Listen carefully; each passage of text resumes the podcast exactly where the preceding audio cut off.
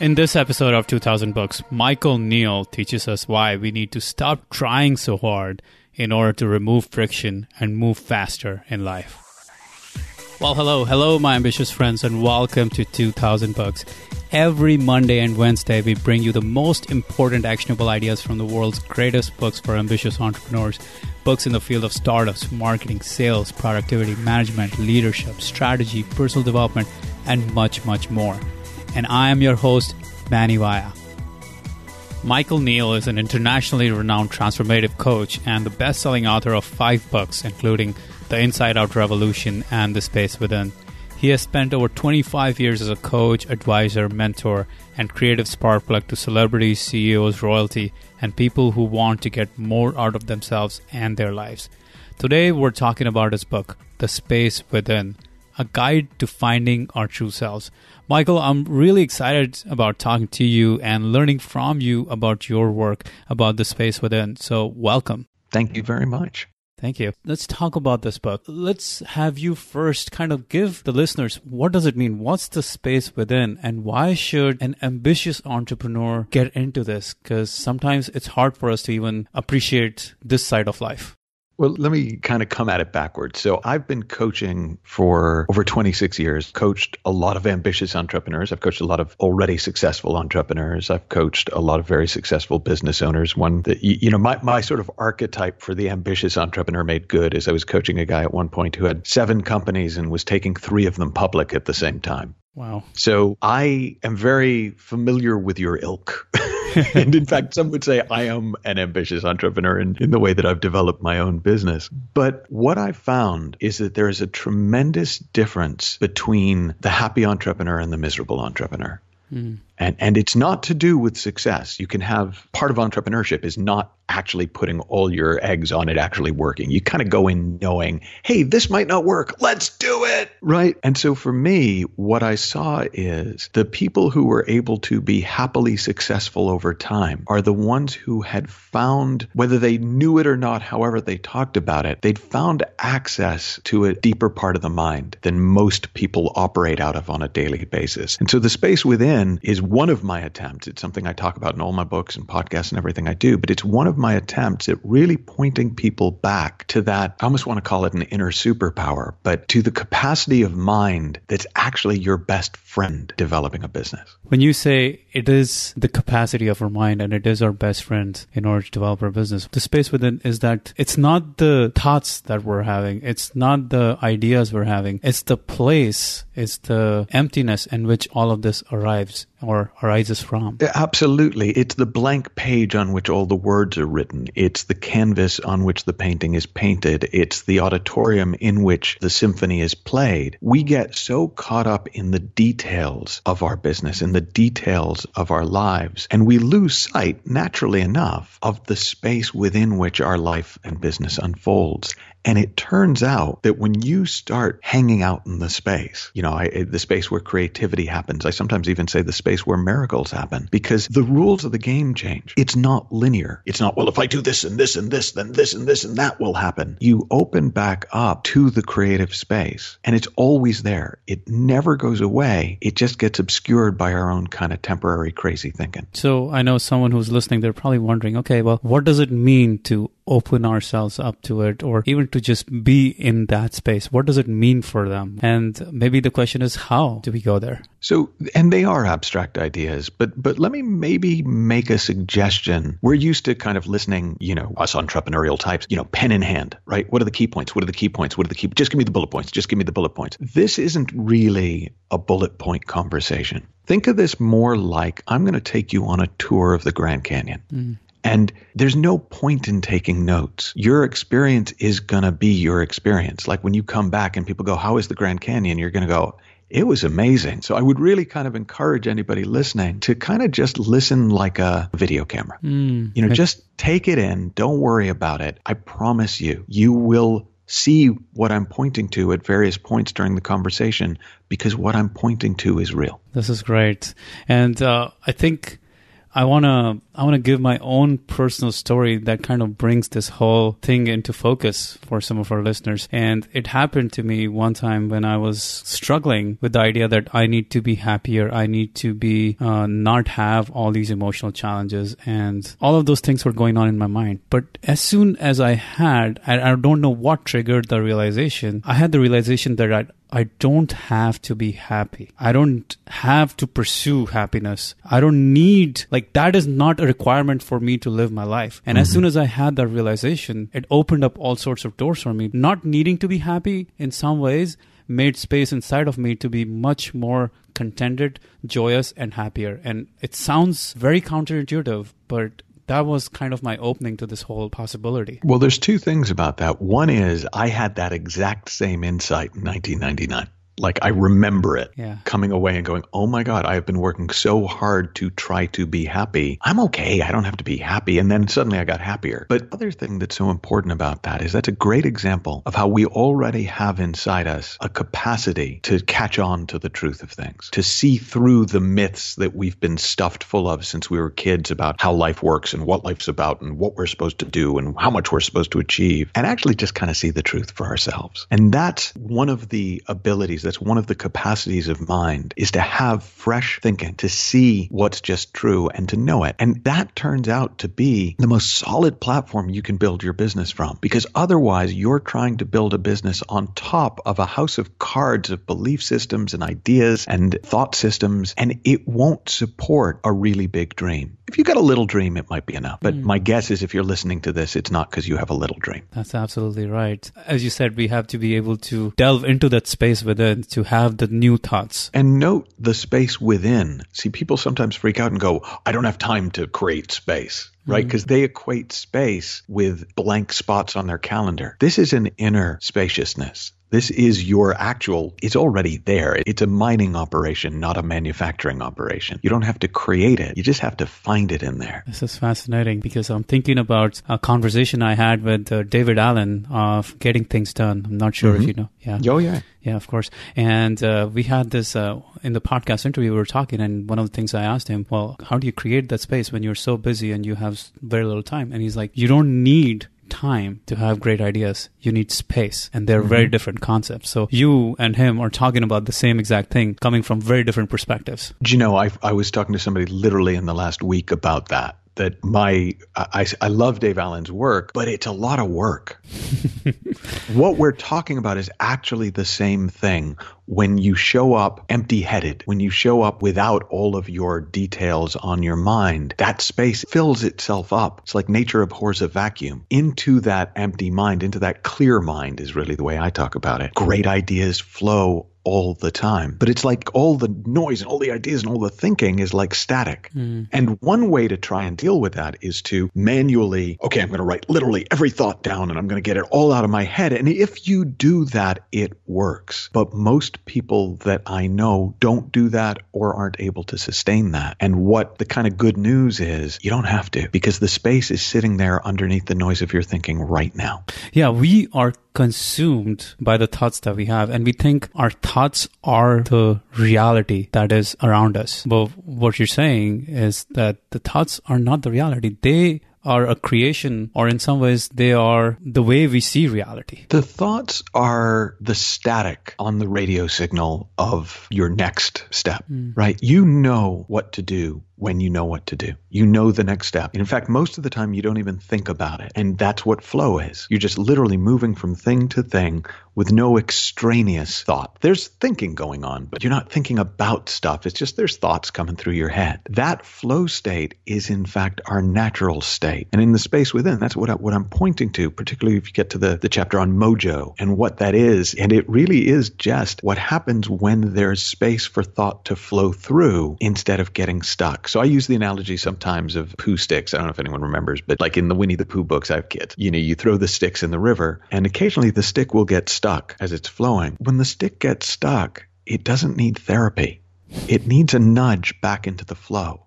Mm. And when we get stuck, generally speaking, we don't need therapy. We just need a little nudge. We need a little bump to get that flow of fresh thought coming through our mind again. Interesting. Somehow, I think, and I am guilty of it, just like I'm sure a lot of my friends are. I have this feeling that I've got to try harder. I've got to work harder at growing my business, at trying harder. It has to be a lot of work. It will be hard work. I'm signing up for that. But what you're saying is that it doesn't have to be that difficult in some ways. Well, so here's the good news and the good news.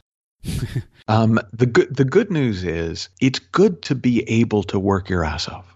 Mm. Like that is a skill that is at times necessary in any worthwhile endeavor. Mm. So good that you've got that. The really good news is you rarely need to actually use that skill. So I use the analogy sometimes of the difference between walking down a dry riverbed barefoot with a canoe on your head and waiting for the, the rain to come and the riverbed to fill up, putting the canoe down, getting in it, and floating downstream. When you are in that space and you have that flow of fresh ideas, it's like riding the canoe down the river. You have to steer a little, mm. but but essentially the the river is doing the heavy lifting. The river of fresh ideas is carrying you. When you try to bull through it, to push through it, to just work harder, that's like walking barefoot with the canoe on your head. It's like you can get somewhere, but you're going to get bloodied and bruised and calloused and blistered. And each time you have to do it again, you're going to have to gird your loins and grit your teeth and go, okay, here we go. And, and over time, you're going to lose the very love and passion for what you're doing. That's why you got into it in the first place. Mm, interesting. But at the same time, I'm thinking if I surrender to the river or if I give in to the flow of the river, then I'm not in control anymore. I am losing that sense of directing my own life, my own freedom, my own business. Well, so, but okay, let's, let's stick with that analogy because that's, I, I totally know what you mean and it's actually kind of funny. so the first thing is you're not really surrendering anything because you were never in charge in the first place. Mm. I had a woman on one of my um, one of my seminars, and she she talked about as we talked for a while. She was like, "Okay, I, I, feel that I can I can begin to let go of the reins a little bit. And I said, Yeah, but the funny thing is, you're letting go of the reins on a rocking horse being carried along in the back of a pickup truck. Like we're just not in charge. We can do a lot. And if we understand how water flows, we're more likely to get to the end of the river than somebody who doesn't understand about water flow. But we literally are not in charge of the river. Mm. That's what burns people out and exhausts them and stresses them out is thinking that they're supposed to be and then feeling like a failure when the river doesn't go where you wanted it to. That makes it so much clearer. I think the, the difference in thinking is somehow we think we can direct our canoe in the river, but the truth is, if the river is flowing one way, you're not really direct, directing the canoe any other way than downstream. The metaphor I sometimes use is the difference between a sailboat and a motorboat. Mm right? Now, most people think of building a business of entrepreneurship as a motorboat activity. If I just can build a big enough engine and push myself hard enough, I'll get there. Well, if you're sailing on a little lake, that's true. But if you're sailing in a great big ocean, motorboat's not going to get you there. Mm-hmm. The thing about a sailboat is it's a different skill set that you develop. So if you run a motorboat, the whole game is about how do I get a bigger and bigger motor. If you're working a sailboat, you need to learn about the wind. You need to learn about currents. You need to learn about about weather patterns. Yeah. And and they say that people who sail a lot, they can smell the wind before it comes. And that's great entrepreneurship. You can smell the next great idea before it comes. You can if we switched over to surfing, you can sense the wave before it's coming. And yeah, you have to paddle out and be in the ocean, but the wave is doing the heavy lifting. Yeah, absolutely. I'm a sailor by the way, and that's one thing I have learned in my sailing days that there's only so many maneuvers you have. There are only so many moves you have to go in a certain direction or to go where you want to go. But at some time, you just have to surrender and realize there are no winds right now. We are in the doldrums. So be it. And even so, yeah, it's a great, but, but even so, you can sail around the world. Yes. That's not a limitation on what you can achieve. It's just true. In the sense of surrender is a, or maybe surrender is not the right word, but in that sense of understanding that that is the way, such is the nature of the winds and water and the sailing experience, we allow ourselves to go much farther, much faster because we stop fighting that the wind is not blowing our way. And, and we become so much more efficient because we're not spending 80 to 90% of our energy trying to make things happen when there's no wind. So, before we carry on with the interview, I have an important question for you. Do you consistently take action on the books you read? Because a lot of research has now proven that there is really no learning without action. So if you're not taking action on what you're reading, here's a simple fix for you. Head on over to 2000books.com slash summary and download 10 minute action guides of the 10 greatest books for entrepreneurs. And they're all for free. From age old classics like Think and Grow Rich to modern day bestsellers like The Lean Startup we have some of the greatest books for ambitious entrepreneurs there. So head on over to 2000books.com slash summary and download these free 10 minute action guides. Or you can even text the word summary to 44222 and get these action guides. Okay, now back to the interview.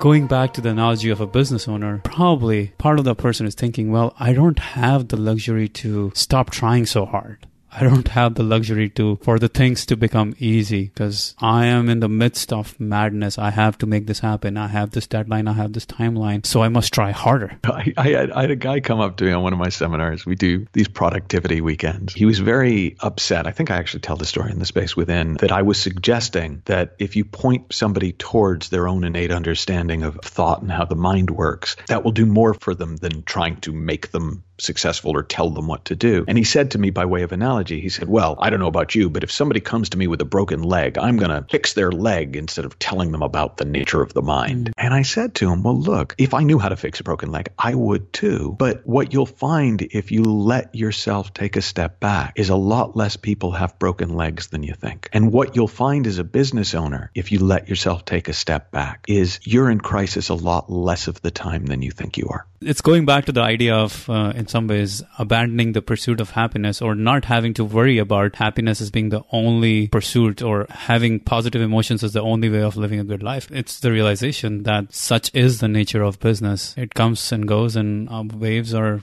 up and down and it doesn't have to be crisis unless I make it up in my mind sometimes. Yeah. One of my mentors says that an entrepreneur complaining about inconsistent cash flow is like a busboy complaining about too many dishes, right? That's the gig. Right. If you're not okay with that, you're in the wrong job. Yeah, absolutely. That's the beauty of it. The understanding that it is in the understanding that it is rough and it is challenging and it is hard, things become easy. I don't know if I'm making myself clear to the audience or to you in this when I say that, but once I have the understanding that it is going to be rocky and it is going to be tough and it is challenging, it actually becomes easier because the fight is now not to fight the difficulties, but just to make it work. Well, uh, so there's two things to that. And part of it is that's a perfect description of it that once you realize that it's not supposed to always be easy, you stop making a big deal out of the fact that sometimes it's mm-hmm. hard. But here's the other part of it. We think what makes it easier or hard is out there. And what actually makes it easy or hard is how much of your creative engine do you have running? So think of it like a like a car. At one point we had a, a, Porsche Cayenne Turbo and a Prius, right? My wife phoned me. She usually drove the Porsche and she was driving the Prius. And and she phoned me and said, Mikey, the, the Prius is broken. And I said, What do you mean? And she said, Well, I stepped on the gas all the way and it didn't move. and and I said, Well, did you get towed? And she said, No, no, no, I got home. And what she meant is like there was so little power coming from the Prius engine that it felt like she was going up a huge hill all the time. Whereas in the Porsche, that those same roads felt flat. See, that's us. When we're running on limited creativity and a whole lot of thought noise, everything feels hard. Mm. And when we've got all our cylinders running, when we're really in flow, everything seems pretty easy even if from the outside somebody else would say, "Oh my God, what a difficult situation." It's so true. The idea that someone outside might have uh, an understanding that that is a difficult situation, while for you it is just the nature and the flow of things, and you are going with it and you are enjoying it and making it happen. See, every now and again we really do need to be brave, but actually, when we're following the flow of our own knowing, things that other people see as brave are just kind of like the obvious next step for us. Yes. And so it's you know people talk talk a lot about what it takes to be an entrepreneur, but actually, if you can get in touch with this space within, if you can begin to get a feel for what it's like to operate from flow and fresh thought more of the time, you don't need those traits, but other people will attribute them to you because it looks from the outside like, wow, he's so dynamic, he's so productive, he's so brave, she's so smart, she's so intuitive, she's so this. Well, no, that's just how you naturally are when you're following the flow of your own knowing. I'm going to say something that may or may not apply here, but in that moment, are we just being who we are? Isn't that the ultimate joy and truth for us to allow ourselves to be who we are and to pursue that? In my mind, 100% yes. Mm-hmm. And that's the true joy in life, the being who you are in the pursuit of something that lights you up. Yes.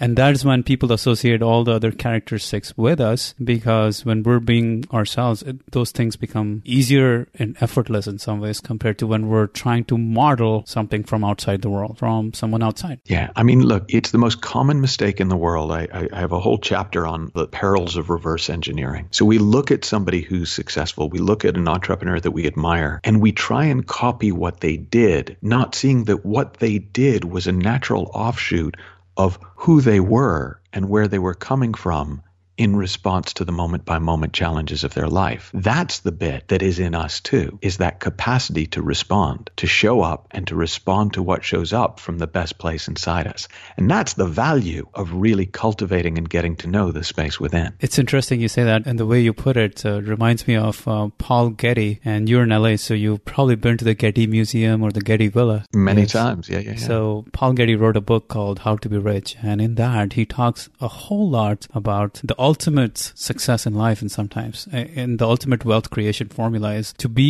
ourselves to be who we are and to not let the society sway us or define our reality or force us into their versions of what we need to be. And that's what we try to do sometimes to ourselves. We try to fit in, we try to become someone else. And and we set it up often in our minds like a battle, like it's us against them. And because the same thing that makes people want to be entrepreneurs kind of loves the us against them, you know, the underdog. I can do it. To heck with all of you. But in reality, all you're ever up against is your own unrecognized thoughts. In other words, you really looks like life is out to get you or people are out to stop you or all of that stuff. I don't know anyone who doesn't have that experience from time to time, but that experience is actually an experience of our own thinking. You know, on Facebook, how whatever you think, everybody else seems to think. It's like a big echo chamber because Facebook selects to only show you stuff that agrees with you. Well, our minds work like that. Once we get an idea in our head, all we see all around us is proof of that idea. But that's just how the mind works. We get a thought and consciousness, and then it's just like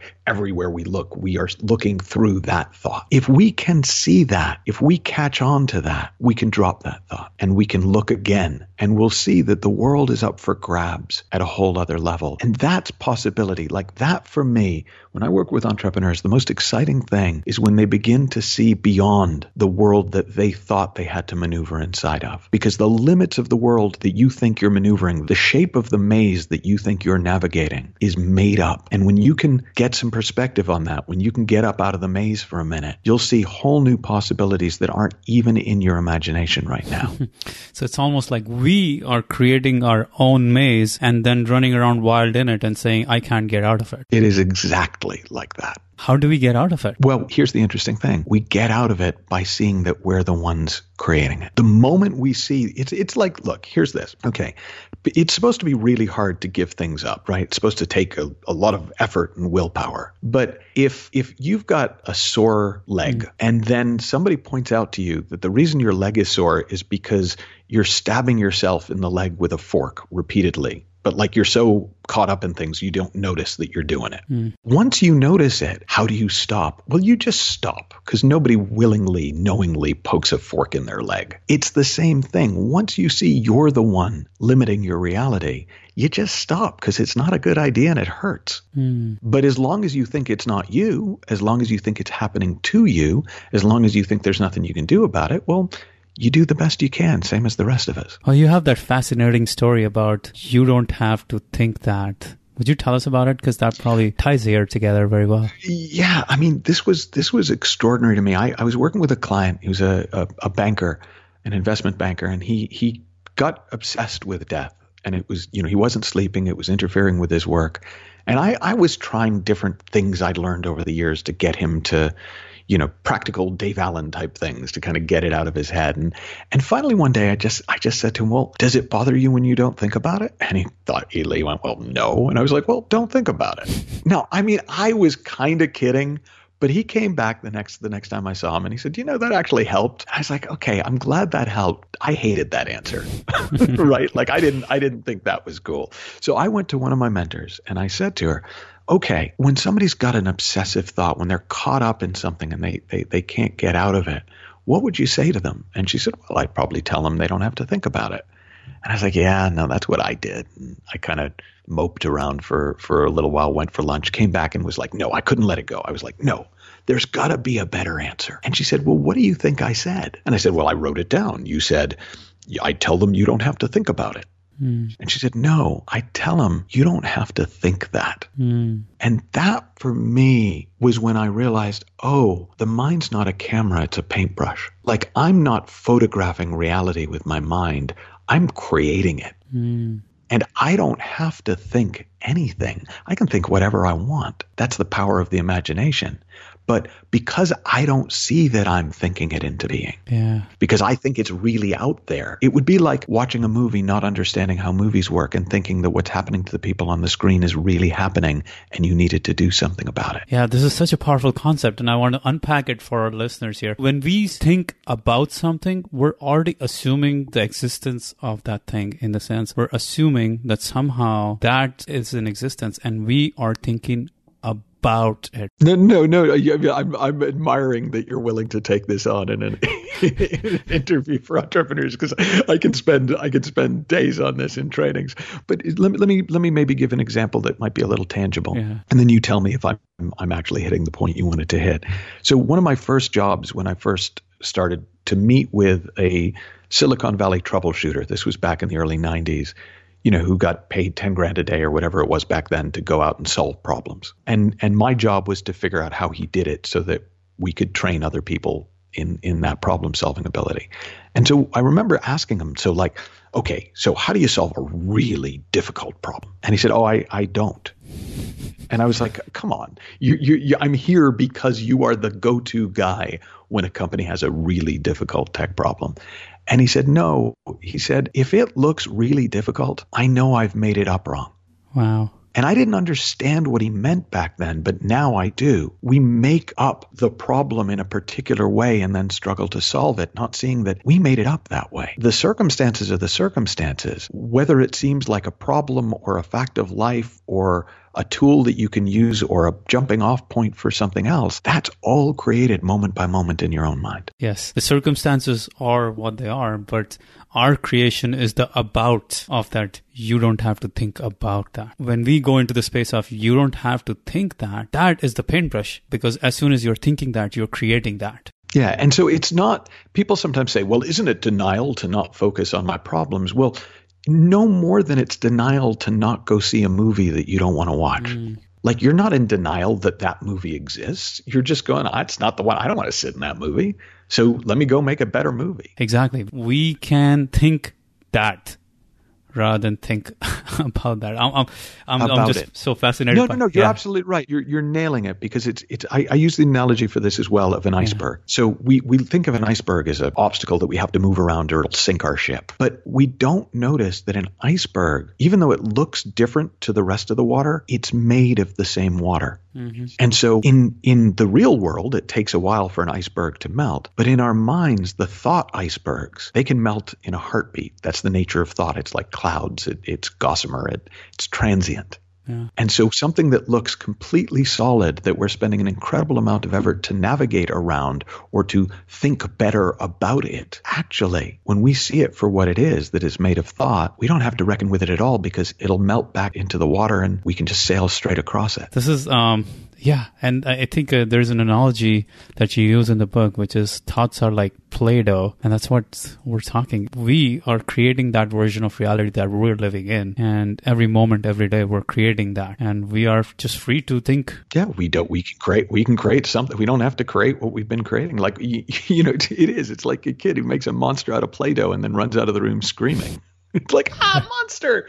Like you know, we made it. Yeah, that was fascinating, Michael. It's, um, just the just the idea you don't have to think about that, and you don't have to think that is like rattling my brain, and I'm going to continue to think about it probably over the next few days because it's a profound one. Well, it changed the direction of my life, so I'm with you. Awesome, awesome. I know we're we're getting close on our time, Michael. So before we end this conversation, and I don't want it to end, but uh, before we do that, I always ask for specific action items for our listeners so that we can apply what we have learned. Now, in this well, case, is that possible?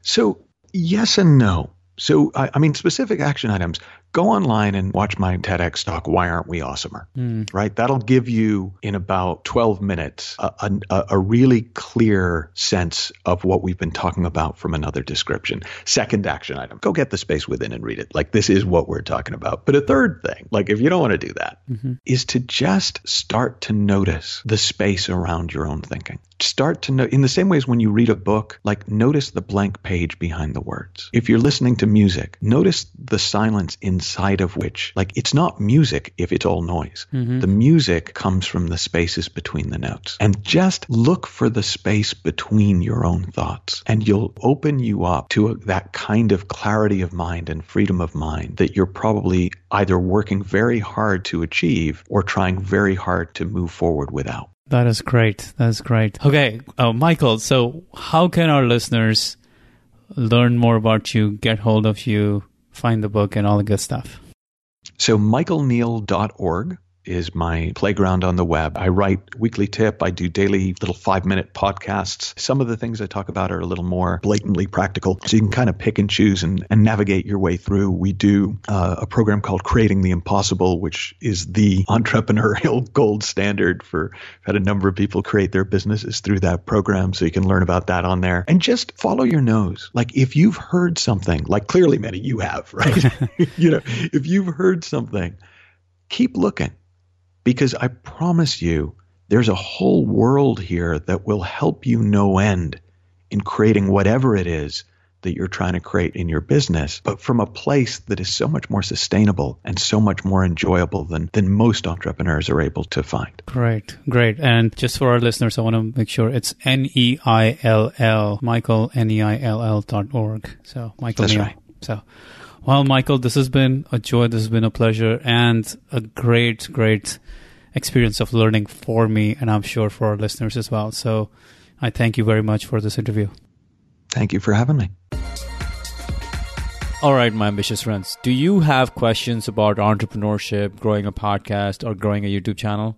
Or maybe you have suggestions about how to improve the show? Well, if you want to talk to me about any of these topics, I'm opening up parts of my Thursdays again for conversations with you. Now, why am I doing this?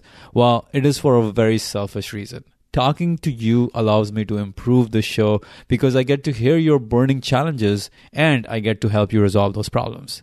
And knowing your burning challenges allows me to tailor this podcast to your needs. So, you see, it's a win win for both of us. I get to hear your problems and you get my help in getting unstuck and moving forward. And by the way, my promise to you is that I will not pitch you or try to sell you anything. That is not at all my intention. And I hope you won't try to sell me anything either, okay? Deal? Cool. Now, if you want to talk to me, just hop over to 2000books.com slash discuss, D-I-S-C-U-S-S, or text the word discuss to 44222, and I'll send you a link to schedule your call. Now, I'm only making a few spots available for the next few weeks, so grab a spot before they're all gone. I'm really looking forward to talking to you guys. See you next time.